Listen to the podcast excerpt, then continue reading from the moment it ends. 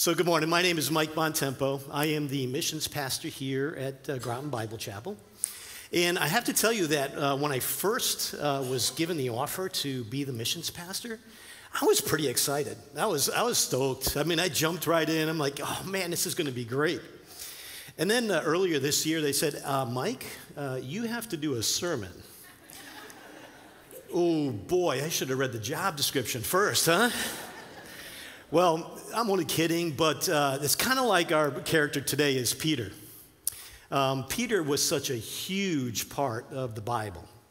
And, um, you know, I'm thinking, how was Peter unusable?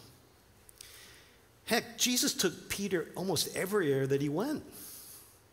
But before we start, let's, let's pray.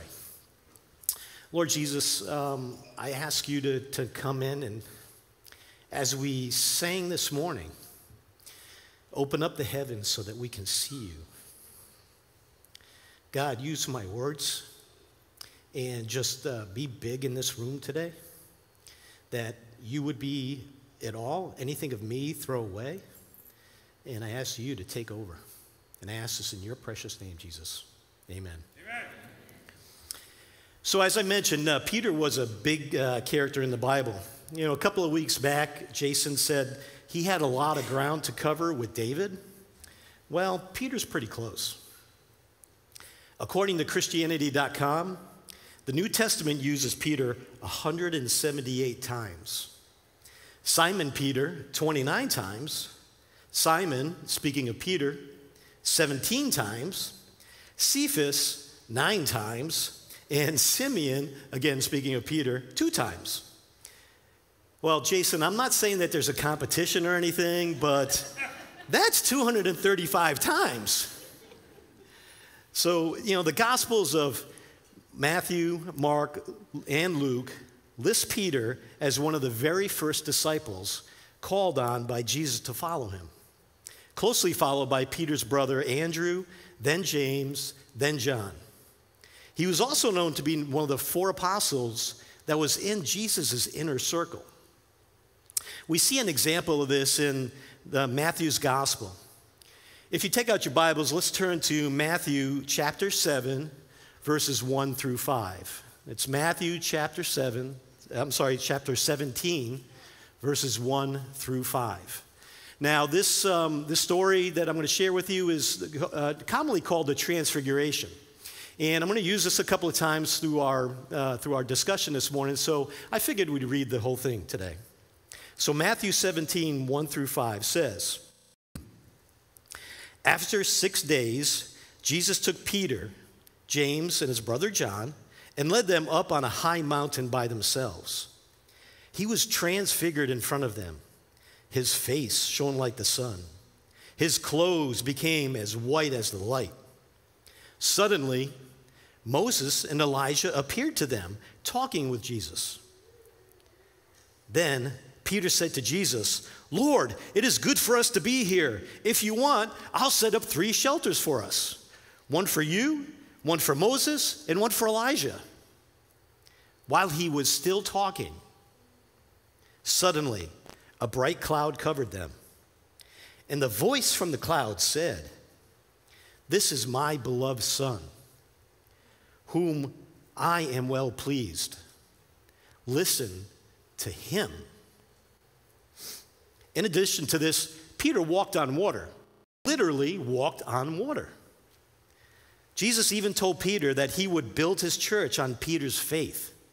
In Matthew 16, 18, Jesus said, And I tell you that you are Peter, and on this rock I will build my church, and the gates of Hades will not overcome it. Now, I acknowledge that there are a number of different translations that you can have about this uh, verse, but what I chose to follow is that Jesus built his church on, on Peter's faith. Perhaps one of the biggest accomplishments that Peter had in the Bible, for me being a missions pastor, obviously, that Peter preached the gospel, and then in one day, 3,000 people came to Christ. That's a pretty good evangelist. And as I looked at the accounts of Peter, three things stood out about Jesus. First, Jesus knew Peter's potential before Peter even knew it. And he does that with us. Second, he developed Peter through a great a series of great experiences and big failures. And then lastly, no matter how bad you mess up, if you repent, Jesus is always there to provide forgiveness and restoration. And boy, Peter really did mess up, as we'll see in a little bit. Make no mistakes about it. When Jesus first met Peter, Peter was not ready to have Jesus build his church on him. But Jesus knew how Peter was made. And he already knew that he was going to use, how he was going to use Peter. Jesus was gracious with Peter and developed him to be one of the greatest leaders in the Bible. Now, you may be thinking that, yeah, God would never use me for something as big as what he used Peter for. But we tend to minimize the things that God has us in. We tend to minimize and say, well, you know, I'm just a stay at home mom. Or I'm just an HR guy. Or I'm an e- a welder down at EB. Or I'm an ensign cleaning the bilge in the sub. Now, I don't know if ensigns cleans the bilge in the sub, but I hope you guys get the point, right? Don't give up on yourself. Jesus wants to take who you are, how he made you, and work through you in circumstances you'll never imagine. He sees your potential. It may not be the leader of an international church, but no matter how big or small the plan is, he wants to work through you. There are two things that you need to do, though. First, submit to his plan. And then, secondly, be in the moment. Let's take a look at what Jesus saw in Peter. I started to read a little bit about Peter. My dog Maverick came to mind. There's Maverick up behind me. Cute boy. And as you notice, he's got two tennis balls in his mouth. So Maverick loves to pay, play with tennis balls. You know, he'll start playing with one ball, and then pretty soon he'll get distracted by another ball over here, and then he's jumping back and forth between both balls, and then all of a sudden now he's got both balls in his mouth. Well, Peter was a, li- a little bit like that. Peter was very passionate, he was impulsive. He would blurt out whatever popped into his head. You could say that Peter was impetuous, but easily distracted. I could probably see Peter having a bunch of jobs. I took a little bit of a, uh, of a, a side trip in and I start to think about okay, what was Peter like before he saw Jesus? You know, he had probably had a bunch of jobs. Being from a fisherman uh, family, I bet you he took, he took his uh, hand and tried to run a seafood restaurant. So there's Peters of Galilee. I just shout out to you, Rhode Island people over here, okay? Well, Peter was, uh, uh he was not well educated. And he really didn't have any experience running a restaurant. So he probably failed at that. Even though he was impetuous and wanted to get it done, he probably failed. So Peter, thinking, you know what, there's a great way that I could go out and get some money. He probably heard about this opportunity to go up to the Bering Sea and catch some crab. So here's Peter on the deadliest catch. I think that's Peter over there, I guess. I don't know. Well, that probably didn't work out well either. So Peter went home. He ended up getting married. And then he took up the family's business. When Jesus saw Peter for the first time, Jesus, Peter was working the nets with his father and his brother Andrew in a town called Capernaum. An occupation that was very lowly. It was the lowest level jobs that you could have in Israel at the time. But Jesus still saw the great potential in Peter. So much so that when Jesus first meets him, Jesus changes his name from Simeon to Cephas, or Peter, or Rock. In John 1:42 it says, and, P, and he brought him to Jesus, that's Andrew bringing him to Jesus.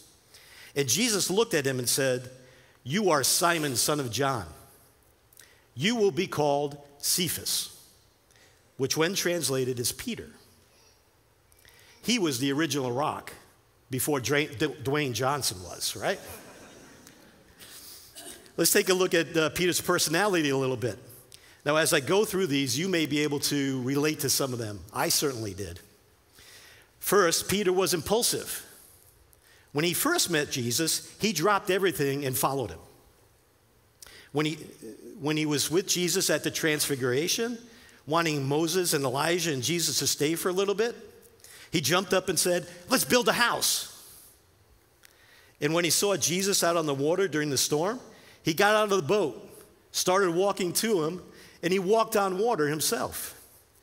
You could say that when he saw something good, he jumped in and went after it. Second, Peter was prone to temper. The best example of this is when the soldiers came to arrest Jesus. Peter got upset, took out his sword, and chopped off one of the soldiers' ears. Now, you could say that this is a great example of his enthusiasm and drive going awry. I think Peter is most famous for blurting out whatever came to his mind. In Matthew 16, Jesus asks his disciples who they think he is. And Peter says, You are the Holy One sent from God. But in the very next section, when Jesus is telling them that he has to sacrifice himself for them, Peter pulls him aside and says, No, Jesus, don't do that. At the transfiguration that we just, just earlier talked about, in this very solemn moment when Moses and Elijah and Jesus are talking with each other, Jesus blurts out, Let's build a house. But even in, in the most famous example, as he was being questioned about being a follower of Jesus, and in order to save his skin, Jesus blurts out and denies Jesus three times. But even with those interesting personality characteristics, Jesus saw the good in him. He saw that he was outgoing, he was enthusiastic, and he was committed to Christ. And he had a natural leadership ability. With those positive characteristics, combined with the less positive developed characteristics, Jesus used Peter's faith to build his church. How about you? Have you ever thought about your personality characteristics? We all have them. Some good, some not so good. Are you a person who is caring? Are you a person who's a good listener? Are you a person who's good at getting things done? Are you a good planner or an organizer? Are you a visionary thinker? Like Peter, Jesus created you with a unique set of personality characteristics. And just like Peter, he, want, he sees your potential before you even know it. As evidence in 1 Peter, Peter looks back in his life and says, And the God of all grace, who called you to his eternal glory in Christ, after you had suffered a little while, will, him store, will himself restore you and make you strong, firm, and steadfast. Peter tells his readers that the God of grace made him suffer and go through failures to make him strong firm, and steadfast. This is Jesus developing Peter. So Jesus saw great potential in Peter before Peter did. But he had some work to develop him where he needed to be. So my second point is God will develop us through a series of great experiences and failures. A.W. Tozer has a great line in his book, The Root of Righteousness, and he expounds on some of this in his sermons. He says, It is doubtful whether God can bless a man greatly until he has hurt him deeply.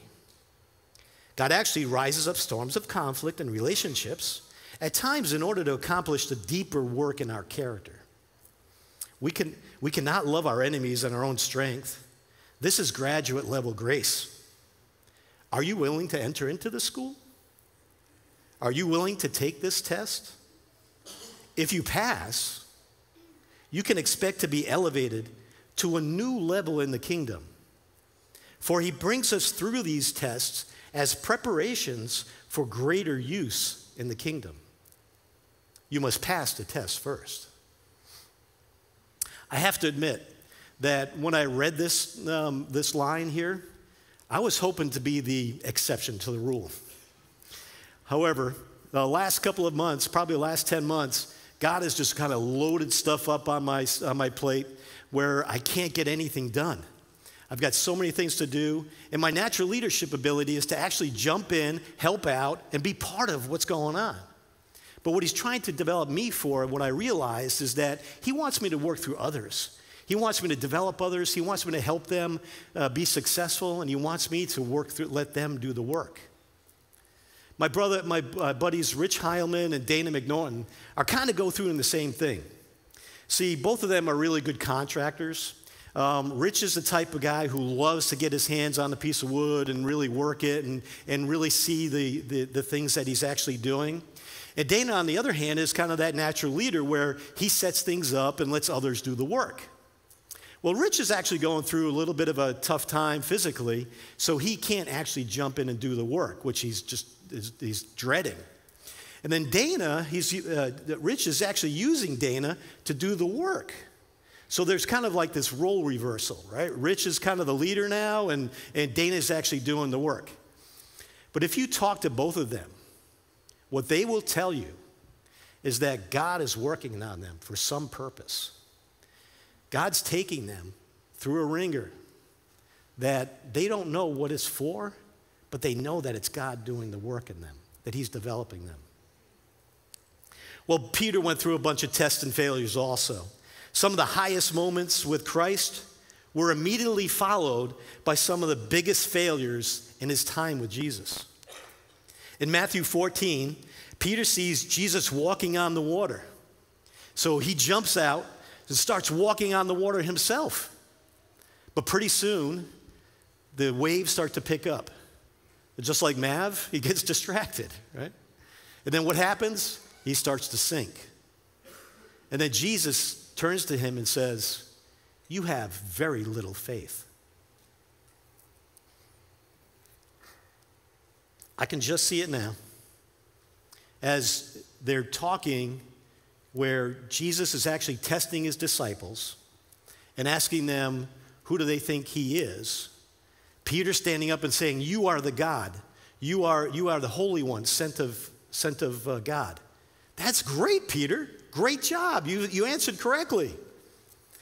But just a couple of verses later, when Jesus tells him that he has to sacrifice himself for our sins, Peter pulls him inside, and being the leader that he really is, you know, he wants to give Jesus a little bit of coaching and advice. He pulls him aside and says, Hey, Jesus, you, you know this um, plan about you dying and stuff? It's all good and everything, but that's not a great idea. We need you. You're our leader. You're the, you're the guy who has to help us overthrow the Romans. And Jesus interrupts him just as he's talking and says, Get away from me, Satan.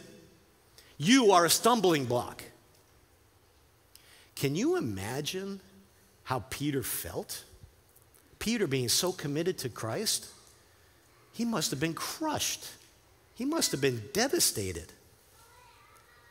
Well, you would think that Peter would learn his lesson by now. But no.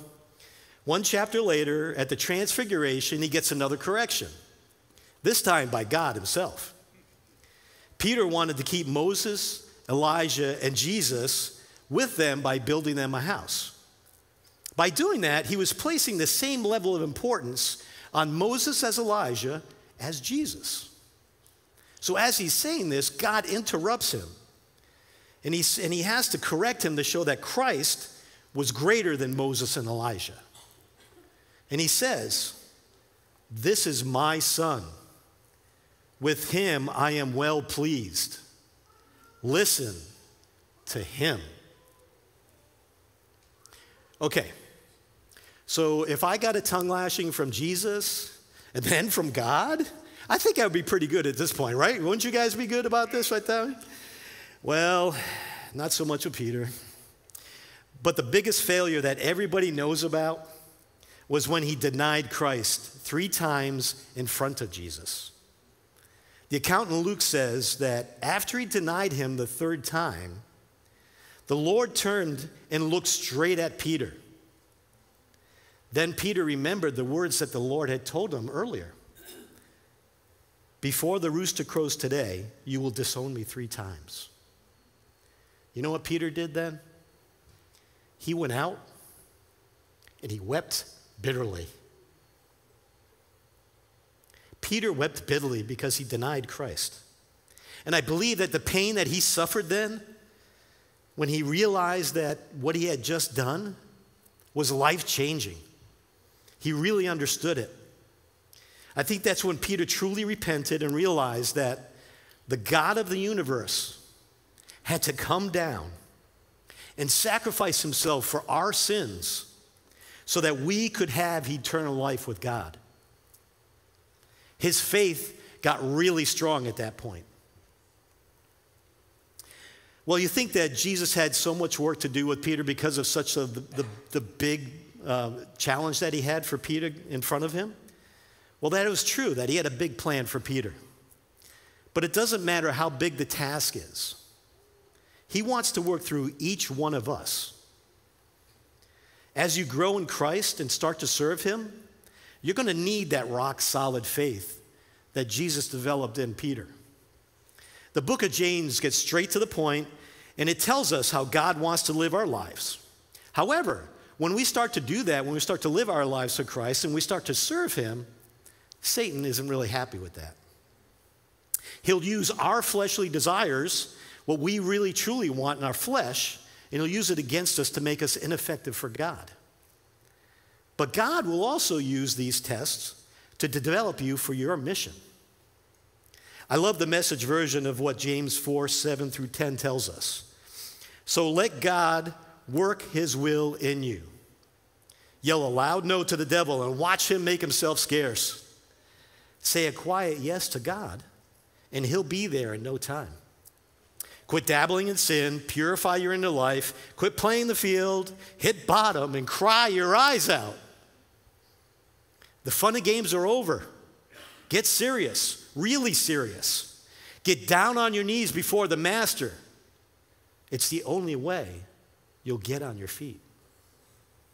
Peter also tells us something very sim- similar. In 1 Peter, he says, Humble yourselves, therefore, under the mighty hand of God so that he may exalt you at the proper time, casting all your cares on him because he cares about you. Be sober minded, be alert, be in the moment, right? Your adversary, the devil, is prowling around you like a roaring lion, looking for anyone he can devour. Resist him, firm in the faith. In both of these passages, Peter and James have two very similar messages. First, be in the moment. Be aware of what God, what's going on. Understand what God is, how God is trying to develop you. Understand some of the sin areas in your life that He's trying to change. And be aware that something's going on here.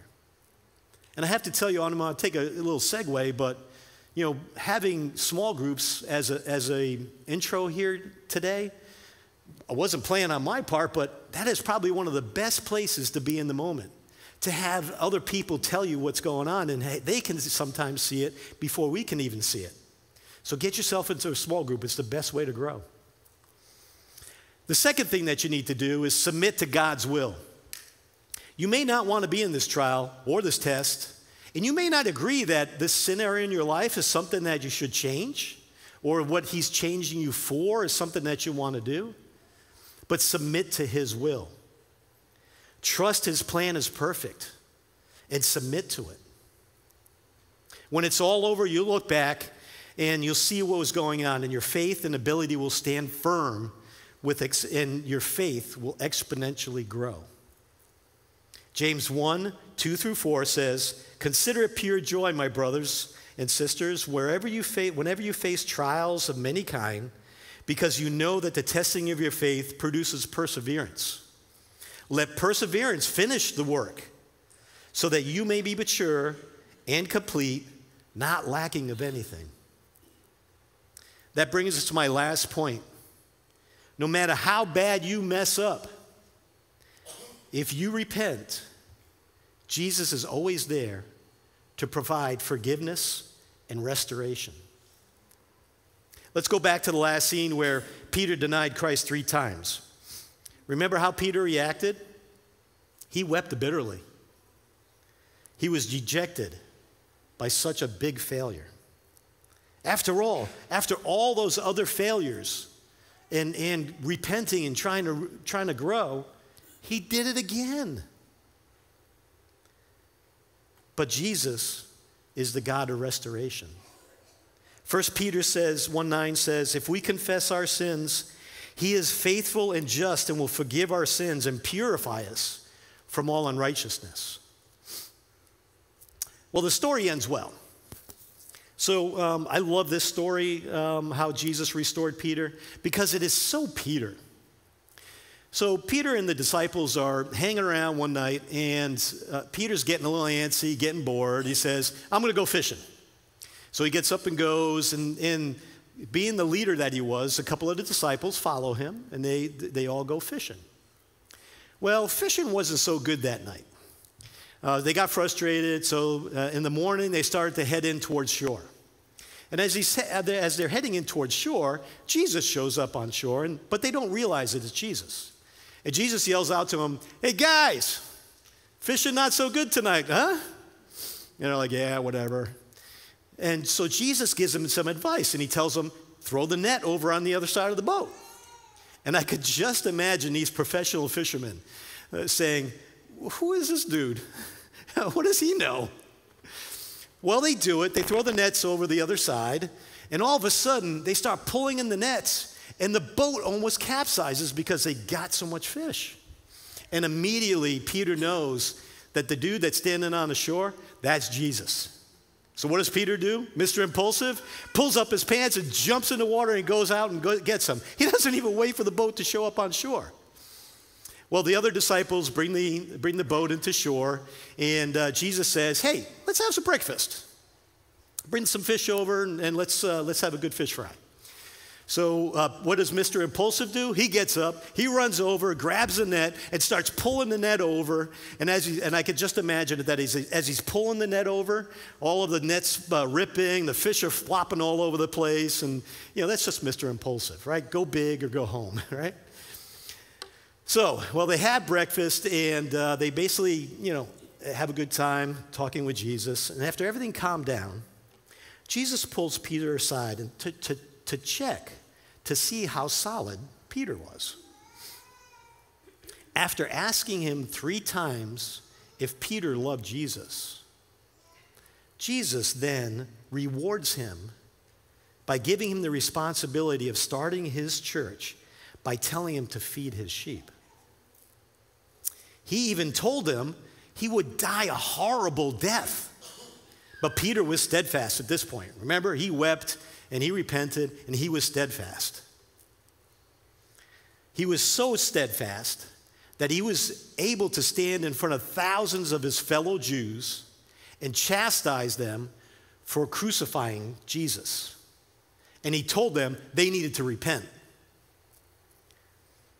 He was so solid that God was able to use him and, and incredibly save over 3,000 people when he shared the gospel of Christ.